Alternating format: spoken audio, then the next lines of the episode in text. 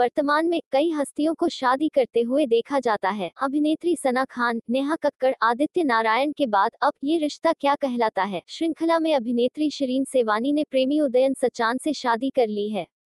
Corona virus के कारण उत्पन्न स्थिति के कारण शरीन और उदयन ने रविवार को दिल्ली की एक अदालत में शादी कर ली। उन्होंने केवल कुछ मुट्ठी भर लोगों को आमंत्रित किया। उन्होंने सोशल मीडिया पर फ़ोटो साझा की और सूचित किया कि उन्होंने शादी कर ली है। शरीन ने टीवी शो, ये रिश्ता क्या कहलाता है? में जसमीत माहेश्वरी की भूमिका निभाई है। टाइम्स ऑफ़ इंडिया को दिए इंटरव्यू में शरीन ने बताया कि वह और उदयन कैसे मिले। हम पहली बार एक दोस्त के जन्मदिन की पार्टी में मिले थे। हम प्यार में पड़ गए जब हम पहली बार मिले थे और हम आज एक साथ हैं शरीन ने कहा।